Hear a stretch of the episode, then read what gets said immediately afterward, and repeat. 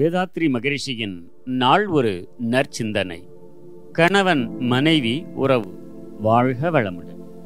மனித மனம் ஒரு வியப்பானது. ஒரு பொருளை விரும்பினால் அதனை அடையாத முன்னம் அதனிடம் பல நன்மைகளையும் மேன்மைகளையும் கற்பித்து கொண்டு இன்புறுவது அதை அடைந்த பின்னர் அதில் குறைகளை கற்பித்து கொண்டு சோர்வடைவது. இது விரிந்த நோக்கம் இல்லாதவர்களிடம் இயல்பாக இருக்கும்.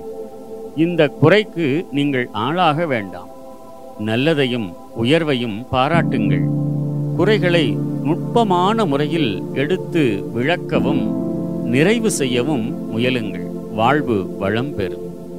கணவனை மனைவியும் மனைவியை கணவனும் சிறப்பு காணும் இடத்தும் உயர்வை கண்டும் பாராட்ட வேண்டியது அவசியம்.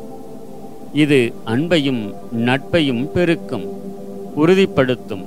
இதனால் எப்போதுமே பாராட்டிக் கொண்டு இருக்க வேண்டும் என்பதில்லை.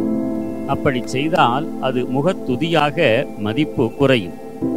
ஒரு சில குடும்பத்தில் கணவனோ மனைவியோ பலரால் பாராட்டப்படுவராயும் புகழப்படுபவராயும் இருக்கலாம். ஊர் பாராட்டுவதைப் போல் தன் வாழ்க்கை துணைவரும் பாராட்ட வேண்டும் என எதிர்பார்ப்பார்கள். இங்கு மிக நுணுக்கமான உண்மை அடங்கி இருக்கிறது. வாழ்க்கை துணைவரை ஊர் புகழும் போது அந்த புகழ்ச்சியில் தான் மகிழ்வுற்று திளைத்திருப்பார்கள். அது அவருக்கு உரிய சொத்தாகி விடுகிறது ஆதலால் தானும் புகழ வேண்டும் என்பது அர்த்தமற்றதாகி விடுகிறது இந்த உண்மையை உணராதவர்கள் தன் வாழ்க்கை துணைவர் புகழவில்லையே என்று ஏக்கமும் வருத்தமும் அடைவார்கள். இது தேவையற்ற எண்ணம். ஊர் புகழும் போது மனைவியோ கணவனோ புகழவில்லையே என்ற குறை எவரும் ஏற்படுத்திக் கொள்ளக்கூடாது. அலட்சியம் செய்ததாக எடுத்துக்கொள்வதும் நல்லதன்று. வாழ்க வளமுடன். நம் கடமை